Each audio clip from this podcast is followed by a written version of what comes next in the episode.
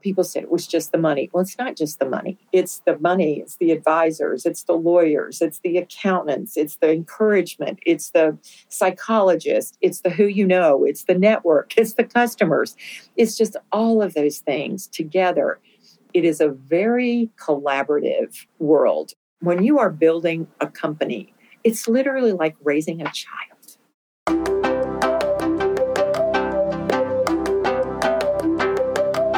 From the Insight Studio, this is Found in the Rockies, a podcast about the startup ecosystem in the Rocky Mountain region, the founders, funders, and contributors, and the stories of what they're building.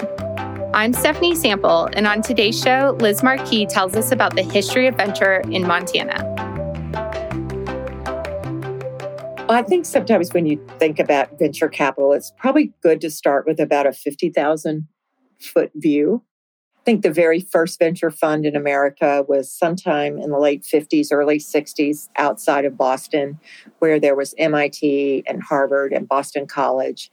And from that, it jumped sort of to the West Coast, and I've seen a number of presentations. But I think what we all need to remember is that venture is, as an organized piece of the financial spectrum, is a pretty new endeavor. And it was highly concentrated in the beginning.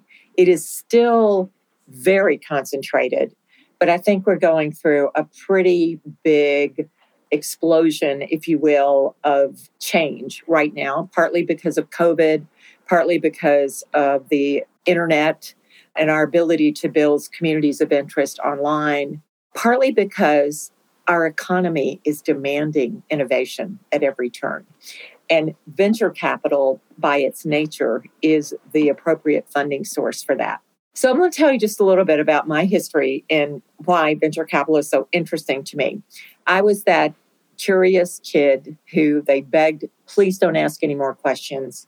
I was a mile wide, an inch deep. I was just always interested in how everything related to everything else. I was really good in math. I thought I would major in math in college got totally sidetracked, but I did go to a women's college, which was very important for me. I was always sort of a natural leader, bossy, opinionated, strong willed, all of those things. But when I left college, it was 1976, and prime rate was 19.5%. And I got a job at a bank, oddly enough, even though I'd had nothing but macroeconomics in college, no computer. And I sort of got this sort of clerical job, but moved up and I became a credit analyst. And when prime rate is 19.5%, and you're a corporation with a line of credit that's at prime plus three, you are paying a boatload of money for your financing. And every Friday, we would go look at collateral that we had securing loans. And I would look at these loan officers and go, that makes you feel good this ugly knit fabric or whatever, and everything was in arrears. But the big learning thing for me from that experience was that bankers are backward looking. they look at your credit mm-hmm. score, mm-hmm. they look at your cash flow, and they look at your collateral. And so there are only certain kinds of businesses that fit that bucket.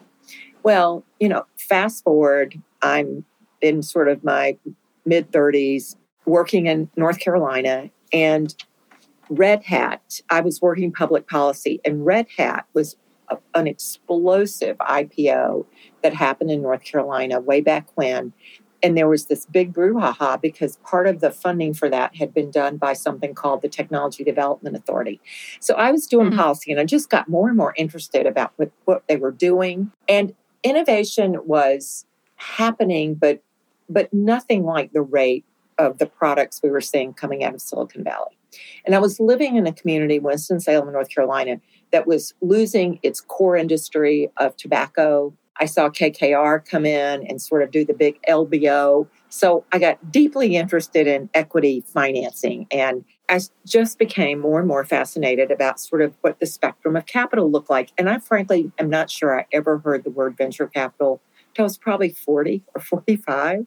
But I came to Mon. I was headhunted to Montana. I had a very, uh, I call it a checkered resume. Some people would call it a very diverse resume. I had a lot of different experience: policy, marketing and communications. I had, you know, basically good quantitative skills. But I was at a point in my life where I had a beautiful family, a beautiful house, a Mercedes station wagon, and it was like, okay, it just it wasn't enough. I really wanted to challenge myself to do something really unique and different. And I literally out of the blue got a headhunter call that said, We're have free fail searches for this little independent, privately funded economic development startup. Would you be interested? And I'm like, Yes, I would. I don't know why. I maybe I needed a vacation from the kids. But I came here. I love the Flathead Valley. It so seemed like the right thing to do. And part of the reason I'm here is my bad due diligence because in 2000, there were not a lot of Montana companies that had any kind of web presence. But of course, Semitool did because they made semiconductors. And I'm going, oh my God, Kalispell's full of you know mathematicians and chemists, and there's got to be some downstream, you know, innovative things happening. And I do credit. We have some amazing pioneers who built tech companies in Montana against all odds. I mean, Ray Thompson being one of them. I mean, just an extraordinary entrepreneur. Can I pause you? Who is Ray Thompson? I don't even know. Okay, so Ray Ray Thompson is the founder of Semitool. Semitool was acquired by Applied Materials, and if you know anything about the semiconductor industry, uber competitive, extremely global, and Ray wanted to come home. He had grown up in Kalispell and he was a real innovator in the market in coatings technologies and actually wound up building back then the wafers were huge and ray basically had the finest washing machine for wafers on the planet. But very leading edge technology very good engineer had employed hundreds of people here. And today semitool is still in existence. It's grown significantly. They were equity funded. They did an ipo and then today it's applied materials. And actually the manager of applied materials from Kalispell is the new um, director of our Department of Commerce, which is kind of interesting. So I came here with this base theory. I had Winston-Salem because we were literally, our economy was like, we were a very wealthy community because the tobacco industry. I mean, it is a cash cow. But big changes. the company had changed, the industry was changing. So, Wake Forest at the time became the first American university to issue a laptop as part of tuition because we were kind of betting the farm on technology innovation. There was Wake Forest, Bowman Gray School of Medicine. We were the, one of the first communities in the country to have a fiber ring. I had a great boss. I was working at the Chamber of Commerce. I came from a paperless office computer and I, you would die laughing. Everybody laughs when they look at the computer I had on my desk when I moved here in 2000. It was like a big, fat air conditioner. It was so big. And, you know, we, I remember sending the first group email. It was so exciting when we no longer had to like mail letters out. So, I mean, and I'm all about like getting it done, just whatever I can do faster. I hated the library because I couldn't stand how long it took to find the book. I just wanted to read this stuff, right? So I became just like an internet hound lover. So I came to Montana 20 uh, and 2000 and I was so excited. I got to my office, started sending all these emails, and I wasn't hearing from anybody. And the woman working with me came back and I said, Jen, none of my emails are going anywhere. And she said, You are pushing send and receive every time. We have dial up here. And I said, you have dial up. So I had dial up. So I figured that out, had to get that fixed. But, you know, it's just been a very technology has, and, you know, I'm certainly not the first person to ever figure this out that in the world where geography doesn't matter, all that matters is geography. But there's a big evolutionary piece to that. First of all, a lot of people don't like to change. That's actually the underbelly good thing about COVID. It is it is really forcing us to change. And and the other amazing thing that I learned from very smart people, much smarter than I, like Tom Siebel, you know, he launched the meth project in Montana because we're like a petri dish. We're the we're an enormous state with a million people, as diverse as the world, and completely disconnected. You do not get up every day and read what's going on in Miles City You, you know, we just don't know. We're more likely to know what's going on in Bangladesh than we are in Miles City. So it was this really interesting place that you could experiment on being able to spin things up. So let's get back to the venture capital part. So, my mm-hmm. first thing I did, my little tiny office and my little organization that had very little money, was hire an intern from the University of Montana to literally go door to door and find every technology company we could in the Flathead. And it, we found about 14 at the time. One of my longtime friends is a, a, guy named Reed Gregerson. I don't know if you know Reed. He has a company called Zaneray Group here in, in Whitefish today. Reed built the first e commerce backend for Patagonia. And he wanted to come here and live. And he said, Well, I want to do that. And they said, Okay.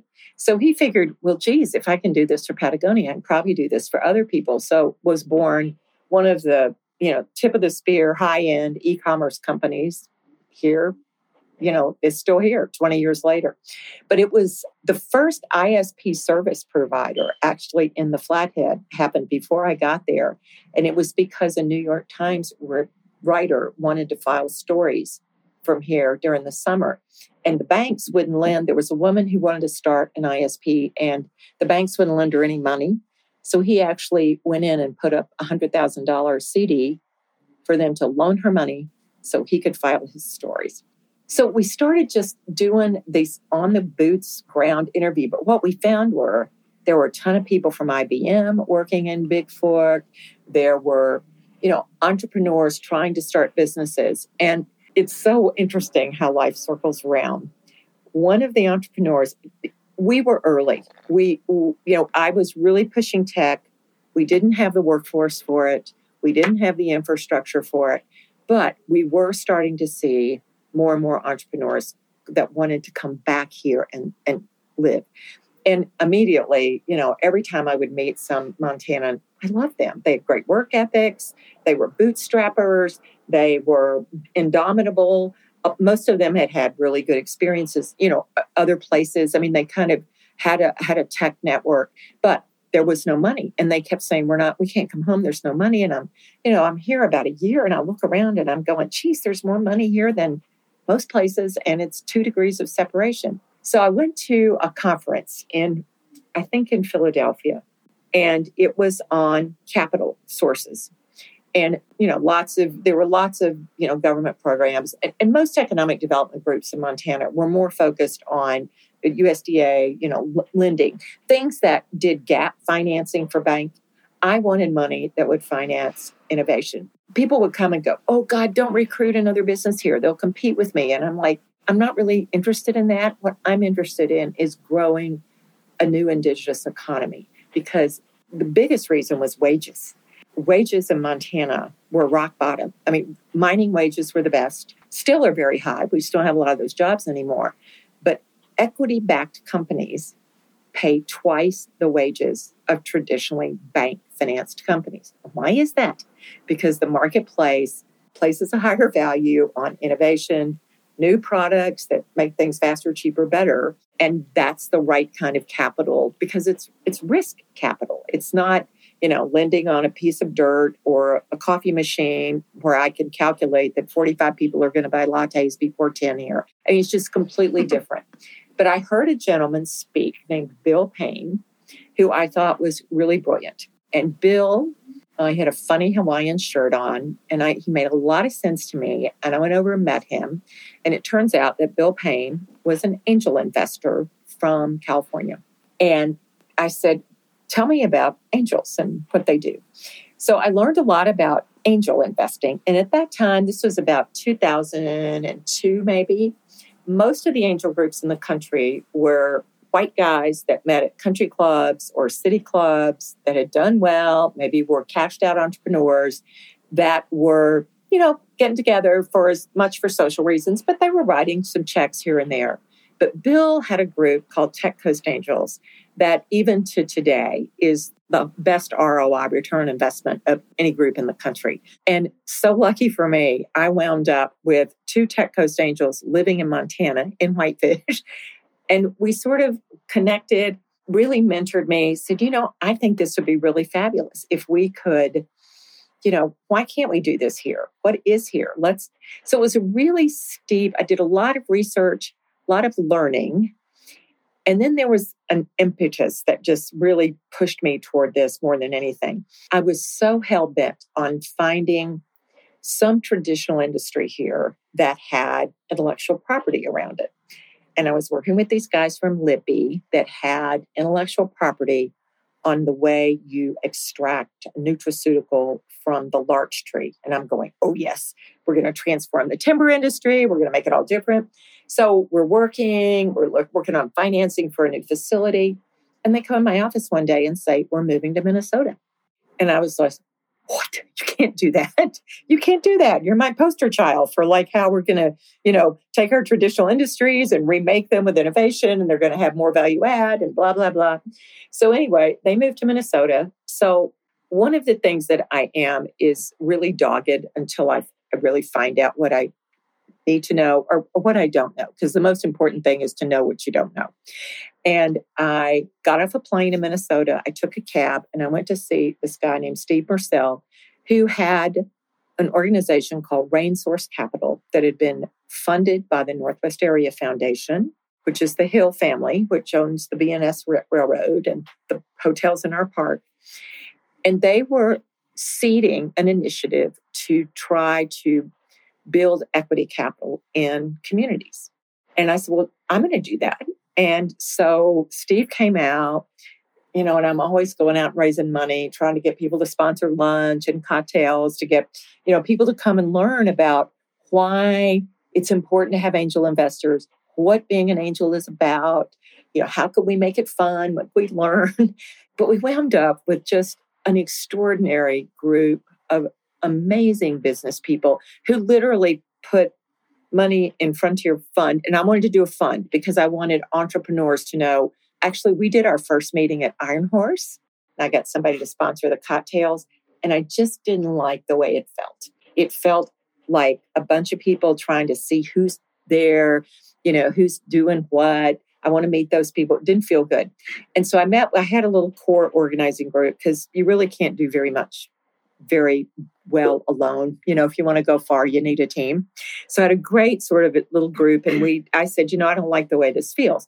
Why don't we do a fund? Let's say we do all the money up front, put it in the bank, tell people we have it in the bank, and let's start meeting at the Hampton Inn and doing 10 bucks and having soup and salad lunches. Get on a regular meeting cadence and see what happens.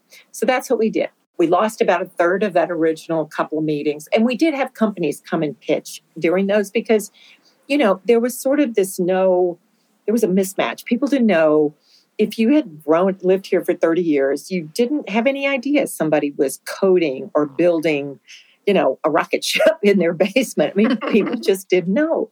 So we started, we, we closed our first fund in 2006 was a million point seven hundred fifty thousand dollars. We had 38 investors. And fast forward, we still have nine of those companies. Now it took us forever to invest that money because we realized we didn't really have a lot of investable deals. Because what happens is you know, you learn all the things. You need something proprietary. You love if there's a moat. You love some competitive advantage. You love the team. You, you know, there's just a whole list of things. You know, you're sued, you're screwed. We wouldn't invest in a company that had a lawsuit. And we were just, we were learning and feeling our way about what our opportunities were. We realized we didn't really have enough deals. And, and the research on, on any kind of investing was still very nascent. Actually, the University of New Hampshire and then later, a wonderful guy out of, and I'll think of his name in a minute, out of Puget Sound University. We know now, after 15 years, that most angel portfolios are 12 deals. Six of them you lose all your money. Three of them you might get your money back. And so you need three that can return 20 or 30x so you can actually make some money. And that's holding very true for us in our first fund. We've had one excellent exit that was a 30x, and we'll likely, maybe, possibly have one more. I, you know, I've learned you never, you never say never till it happens because angels are not. I mean, we're there. We do well, we do good, but it's nothing like venture capital. I can tell you, nothing like venture capital.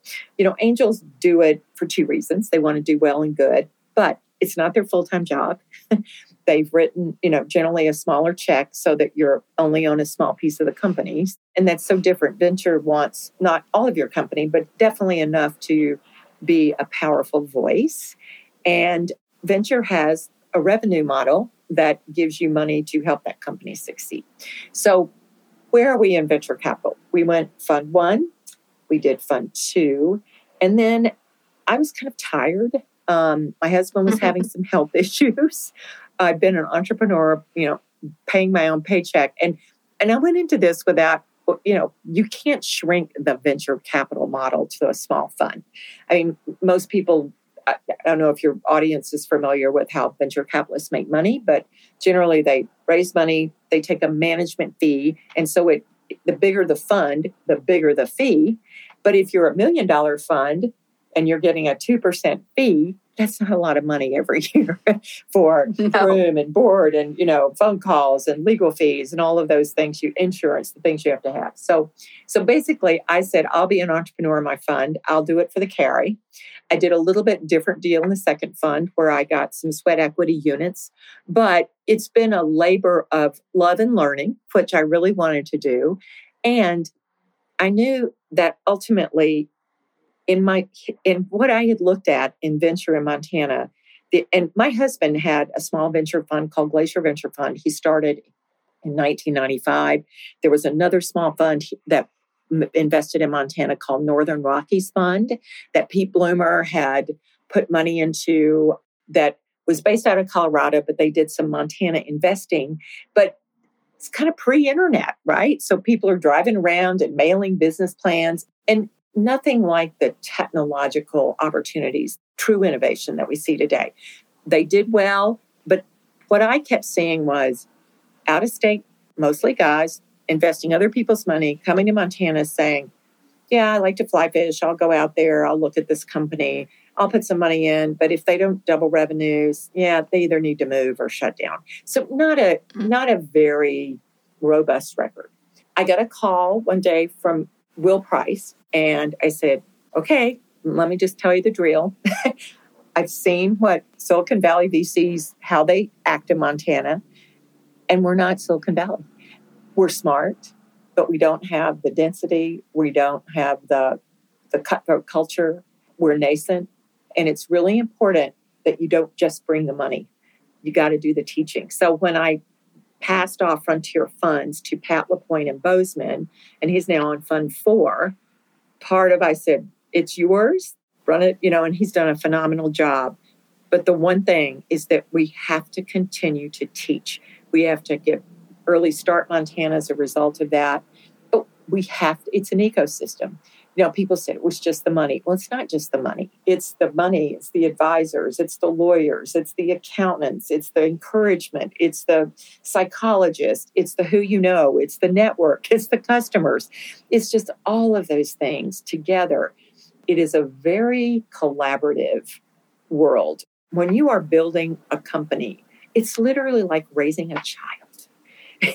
and we just need to continue to build on that.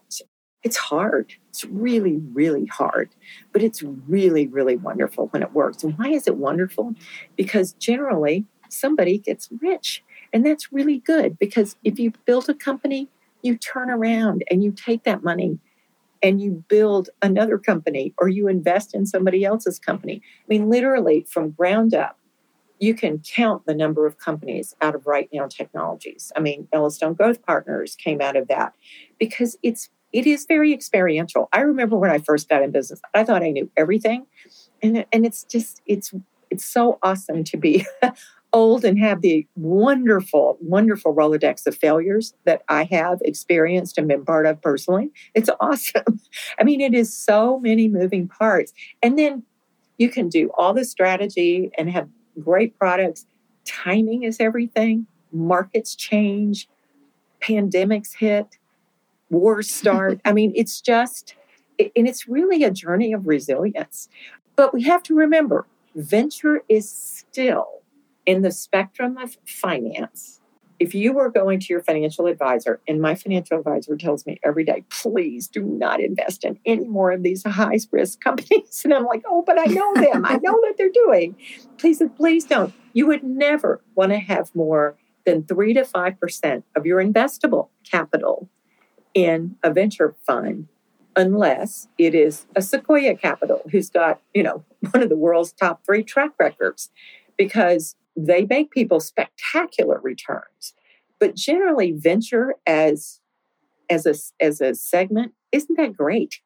I mean, Mm-mm. and and the number of firms has exploded because the number of one hit wonders or first time startups. I mean, the you know the internet and and networking have given people the opportunity to have you know the unicorn startup and make 500 million dollars doesn't mean they're going to be a great venture capitalist. So what I love, where I really love where we are right now in Montana, is that we've got, you know, Will's on his third fund. He's a very personality and perspective. He's very in Montana. It was very important to have someone domiciled here.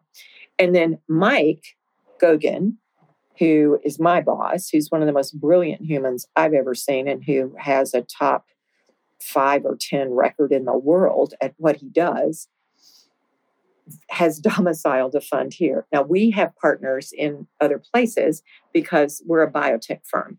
I do not sit on the investment committee. You do not invest, and angels didn't invest in biotech. You need highly technically uh, proficient people to just even look at that. And Mike is so deeply technically gifted and brilliant and a constant learner. And he also has that amazing gift to really work well with founders. He is a founder's founder. I'm sure make our fund successful ultimately because founders want to work with Mike again. He's just really one of the masters of networking companies in the country. And he's very, he, he double majored in pre med as well. So he's really interested in where we are in the country. So we've got two in Palo Alto, two in San Diego, one in Los Angeles, and two people in Boston. And then there's six of us here in Montana completely different trajectory. We've already done a small seed fund, but biotech, I love Montana's biotech history. It's it's so awesome to like actually play off of the incredible role that Montanans have played in uh, infectious disease and in uh, vaccinations. I mean, Maurice Hilleman is the father of vaccinations. He grew up in Miles City on his uncle's chicken farm, and nine of the 11 vaccines taken worldwide, Maurice Hilleman invented. He is single handedly credited with stopping the Asian flu. And in the big global scheme of things, vaccines have saved more lives than any other initiative in the world. So that's pretty profound. But we never had the I mean, and, and you know, highly specialized kind of investing. And so I'm I love seeing that there. I love that Inimmune, which is a fabulous company in Missoula, top tier researchers. They've been courted by many venture capitalists from around the country, but they wanted a Montana based firm. So I have this wonderful pride in where we are today. And for me, you know, I know everybody can do the numbers per capita and do all that. And I know we're probably still you know we're not number one per capita but for me it's it's about the quality of our entrepreneurs and our venture capitalists and the kinds of companies we're creating and i think it will only grow. I mean it will. We have no problem. If mike is planning on building a small biotech incubator here on some acreage. He has in whitefish. We would love to move some of our companies here. They are counting the days till they can move here because they can so, you know, it's, it's just an iterative thing. And I, I love that my team is, um, Mike launched our firm with half men, half women. And what I am so grateful that I am doing now in sort of my encore career and community engagement is, you know, when Sequoia started, I mean, they're without a doubt one of the best firms in the world, but when they started, community engagement was not something they cared about. People didn't even know what went on inside. It was very secretive but that's very important for mike that we we impact the whole ecosystem so women in stem we're probably going to we're right now forming a montana athena virtual chapter which is the San Diego based group that supports women at C-level in STEM. And I'm amazed at how much interest I've already had doctors, physical therapists, researchers, veterinarians, women. And then the second thing is we're very involved in the youth entrepreneurship program, which teaches kids in high school and junior high how to think critically and problem solve. And those kinds of initiatives are Code Girls. Mike and Jamie Goguen have almost single handedly started the Code Girls program. And our little Code Girls team in the Northwest has won the national competition twice. So it's those kinds of dollars that just are so critical in sort of building this whole ecosystem out. So, pretty exciting. Very exciting. I have a couple questions. Is that okay? Sure. I'm thinking back to when you started your first fund. Like it's thought of today as terrifying to start a fund, super hard. Back when you started one, it must have been just crazy. What was that like to do that? It was crazy. It was so crazy because I didn't have, I had so little like money. And, and, not that I even let that bother me, but it was like, oh yeah, I really can't afford a lawyer, really can't afford an accountant. So I baited every bad software product. But the most fun ever was Larry Gianchetta, the dean of the business school in Missoula, gave me money to sponsor all day seminar called Swing for the Fences. And it, Bill Payne had been one of the writers of this, and he flew out. And it was a book about how do you make a seed investment? What is a term sheet? What is valuation? You know, blah, blah, blah. We went through the whole thing. And people came in the night before, and I was sitting in the bar in Grouse Mountain Lodge, and Marianne Hudson showed up. Well, Mary Ann was at that time at the Kauffman Foundation. And I had met Marianne at a couple of, you know, conferences I'd gone to because I was trying to find out what was happening. When I started my fund, I called every organized angel group in America I could find to learn.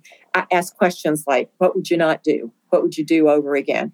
The only thing that was consistent across every fund was don't be a fund manager. There's no money in this and it's a ton of work. And the second was have women in your fund because if you get 95, you know, type A ego guys, nothing ever gets done. So those were the two consistent things that I learned. And this was so nascent. Nobody, people didn't have websites. And there was sort of this cultural shift going on of, well, we're kind of the secret money people to, oh no, this is a really vital part of the economy, of the startup economy, because most entrepreneurs don't have the cash flow and collateral that and credit scores that banks want you to have. When I first came here, the most common way for people to start a business was on credit cards. You could get 18 credit cards if you wanted to. And I, I can't tell you the number of young entrepreneurs that come out, oh, yeah, I've got $50,000 in credit card debt at 18%. Crazy. You know, because that's crazy way they could get money. So back, so Marianne Hudson walks in and she she stayed the next day, met all my people, and within a month, the Kauffman Foundation spun out the Angel Capital Association. And we were founding members, Frontier Fund was. And at the time, we were like, whoa, the Montana people and the California and Boston and New York people. And that was kind of it. But it was awesome because they were like, wow, all these people, cool people live in Montana. They're so smart. And we had one of the cool things about Montana is the most you don't come to Montana to retire. You're probably a lifelong learner. You're an active ager. And I, I actually, my line with people was look, you don't get to sit and ski and hike and whitefish. You need to help us here. You may not want to go to the city council meeting and you may not want to, you know, write letters to the editor, but I need you to coach and mentor our nascent economy. I love recreation but it is not generally, our tourism economy is not a great source of pay and benefits. Uh, it is, it's a taker, if you will. So that was, so Marianne spun out. The first meeting was in San Francisco. I'll never forget, there were 200 people there. And I probably had five angels from our fund there. And, you know, what we learned was how to syndicate. I mean, we would spend hours building these hold harmless agreements, figuring out the legal framework for that.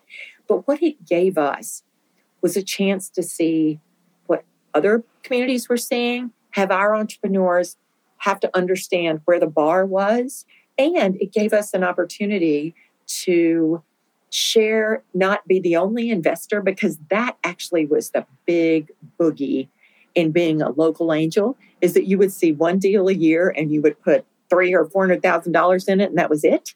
What you wanted to do was put a little bit in a lot of deals instead of a lot in one deal. But we had to learn all that.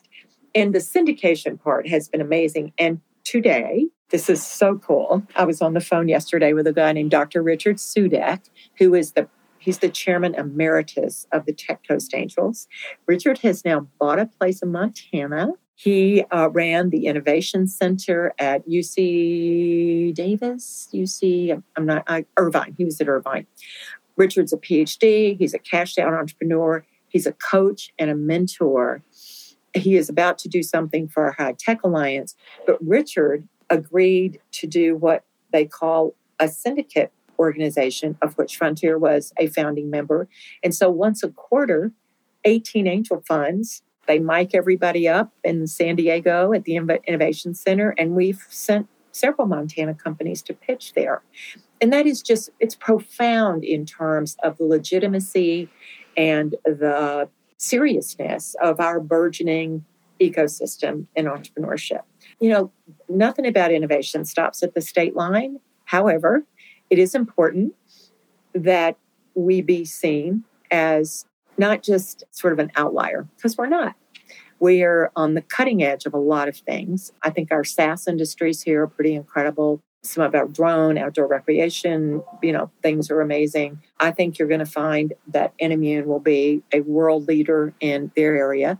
And we're sitting here with Rocky Mountain Labs, which has been at the very forefront of the entire COVID situation. So MSU's funded research is is really coming on, and and there's just it is about providing jobs for Montanans. It's about attracting the best and bright knowledge workers who you know like our environment, and the third thing is about creating wealth that then reinvest and becomes philanthropic, or you know it, it's really important to do that. So it, it was terrifying, and I have to say, I have to be totally honest. I laid awake a lot of nights, and I was you know, I was so upfront with everybody about, I don't know, I don't know what this is going to look like. I mean, and I had great people supporting me going, we understand. We understand. We're throwing something against the wall. We're going to find out what's there. I think we're going to be fine. I will say I laid awake a lot of nights. We had, you know, founders break up.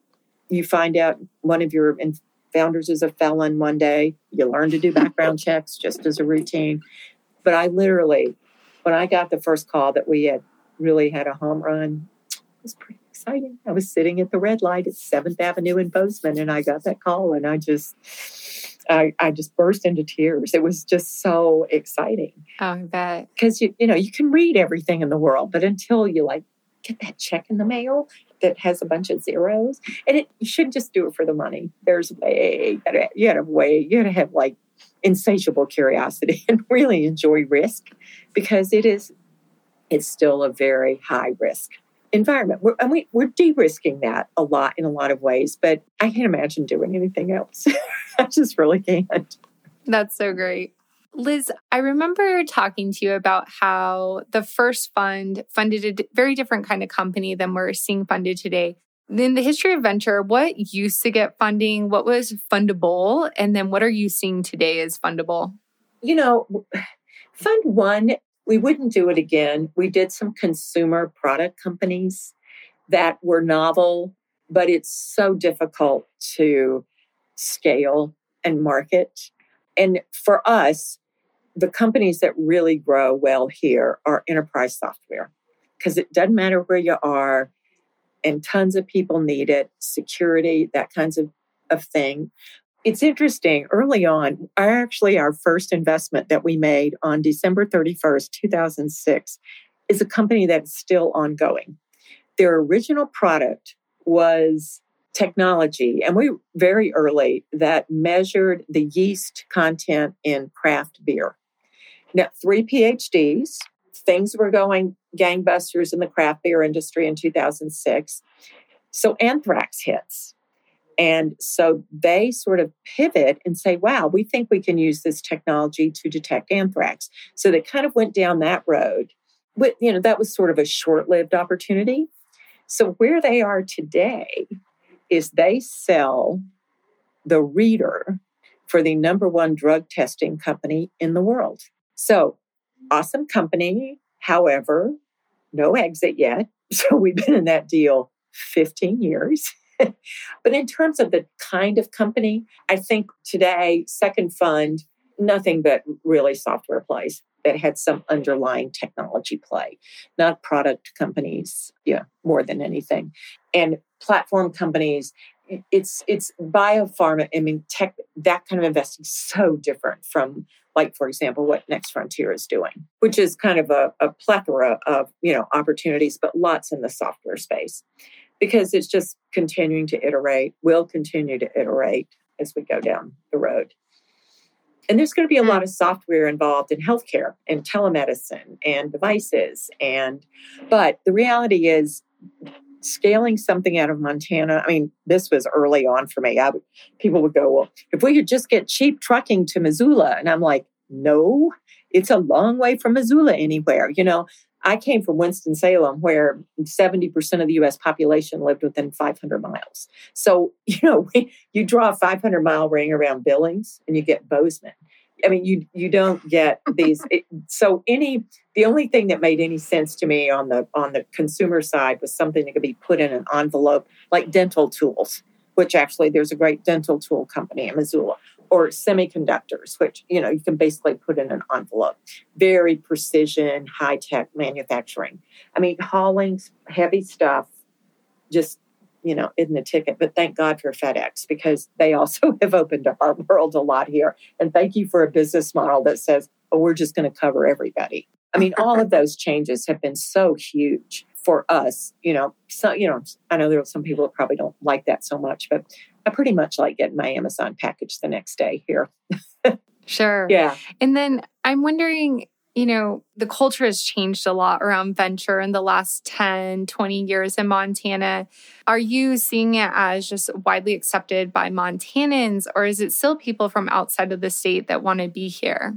It's funny you should say that. I just got, just before I got on the podcast with you, I was speaking to a native Montana woman who grew up here, who has had the opportunity to work in a tech company, who's just killing it. So I see sort of three schools of thought. One is I grew up here and I'm damn excited I can make this much money living near my parents. There are a lot of those who, like Mike, came here and totally fell in love with Montana and the lifestyle and wanted to live here.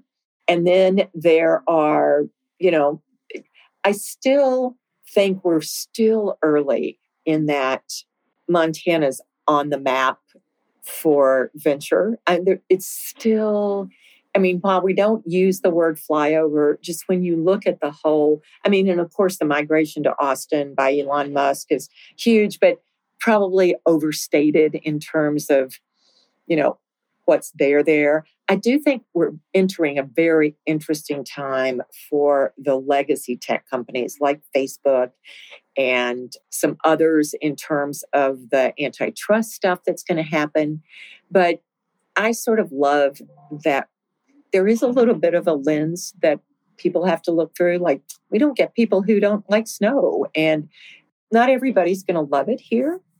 But I do think that we will continue as the state to gain more and more traction. But there's still a ton of people. It's still very Missoula, Bozeman, Kalispell.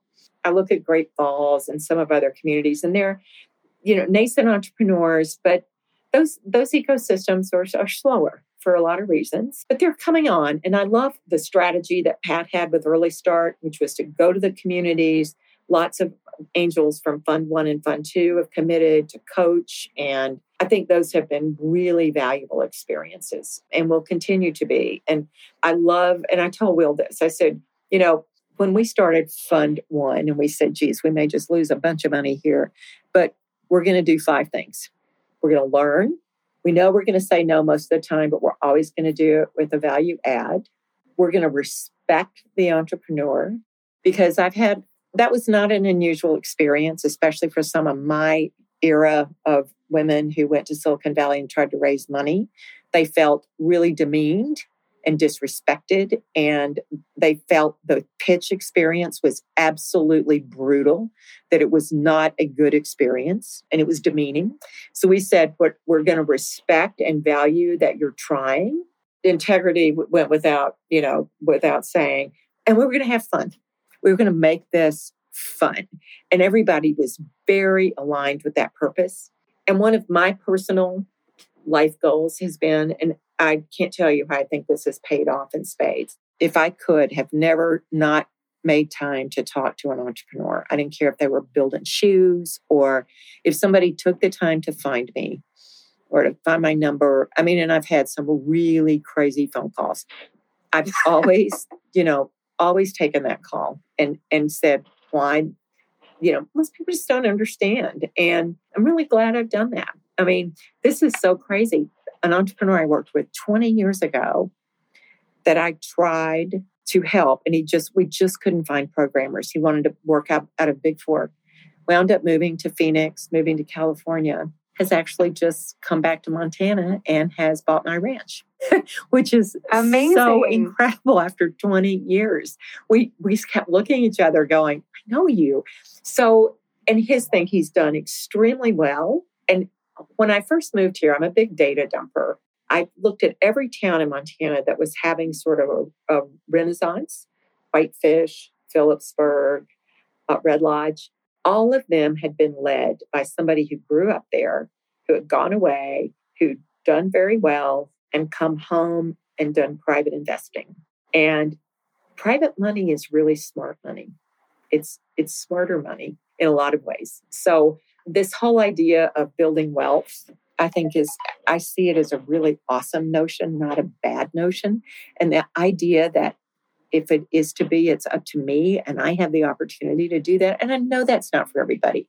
I know it's not, but but I think that we have a lot more than we think we do of those kinds of people because I own the URL. You can't be what you can't see. And I think if you grow up in a little tiny farm town, Sometimes you don't see that opportunity. I love what I'm seeing happen here around startups. I don't know if you know Charlie Health. Charlie Health is an equity backed finance company, backed not from Montana Venture, but from out of state, that focuses on mental health for 17 to 22 year olds, primarily eating disorders.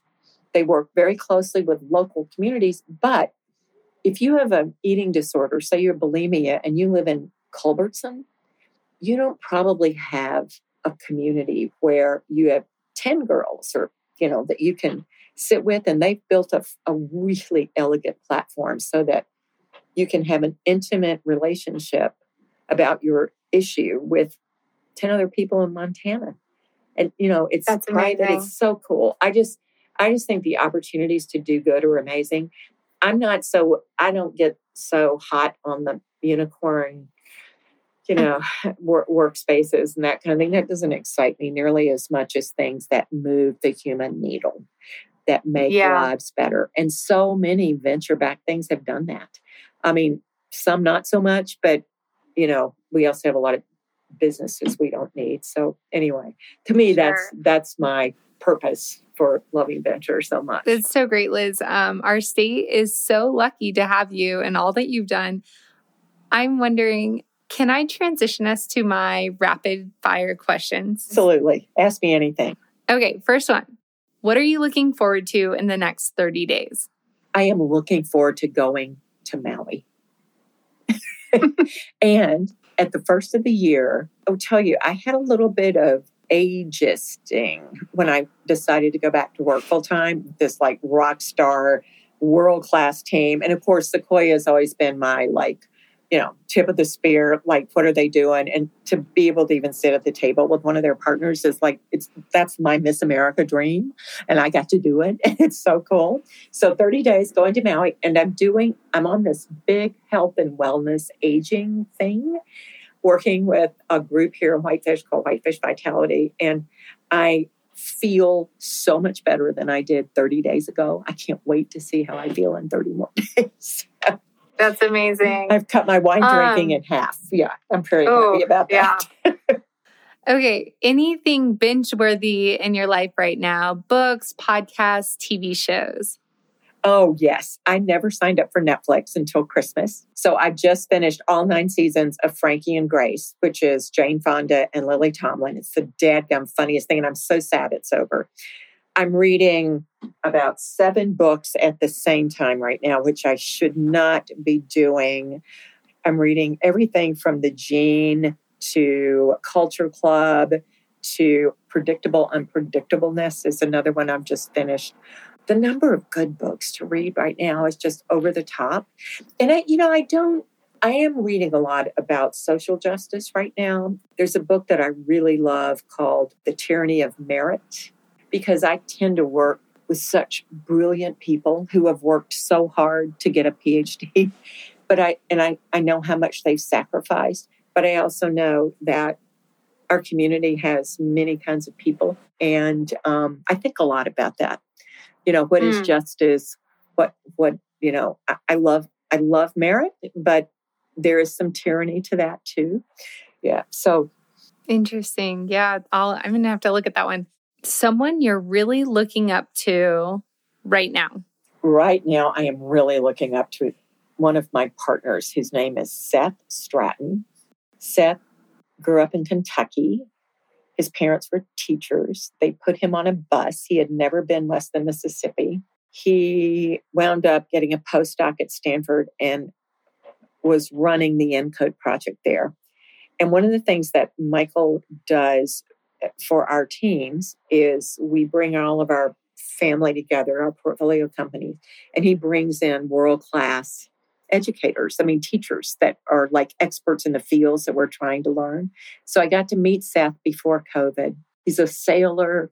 He's one of the most brilliant humans, but he's funny and he's he loves the earth. And I just found out the other day he's a birder and he knows my friend Denver who lives in Charlotte. So I really look up to Seth for his ability to, like, he had, had a full professorship at Stanford, love people who would say, oh no, you know, I love people who will take that risk.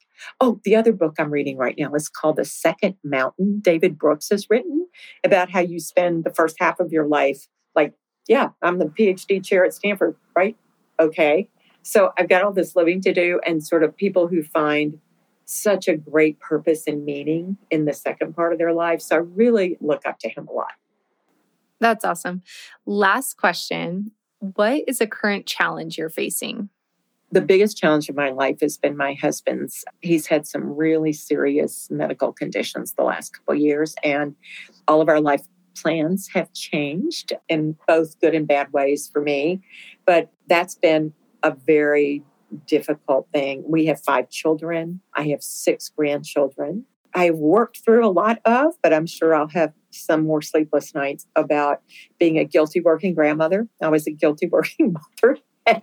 but I think actually being the grandmother is easier because you can just write them a check and that's okay. You couldn't do that as a mom always. You really needed to be there. So, yeah. But that, you know, and health is wealth. Oh my God. Uh, and it's what is so exciting for me every day. But, you know, we all face challenges and, and it really isn't about what happens to you, it's how you respond to it. And you're you have com- pretty much complete control over that.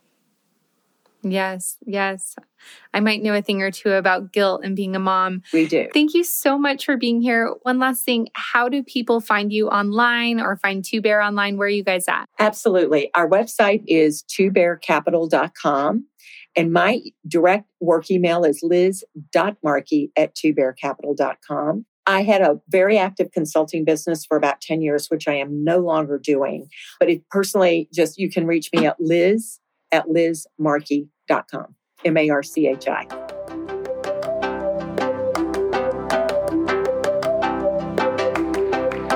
Thank you for listening to this week's episode of Found in the Rockies. You can find links in the show notes or go to foundintherockies.com to get transcripts, links, and contact information for today's guest. If you like what you heard and want more, please rate, review, and subscribe to get notified as our new episodes drop. See you next time.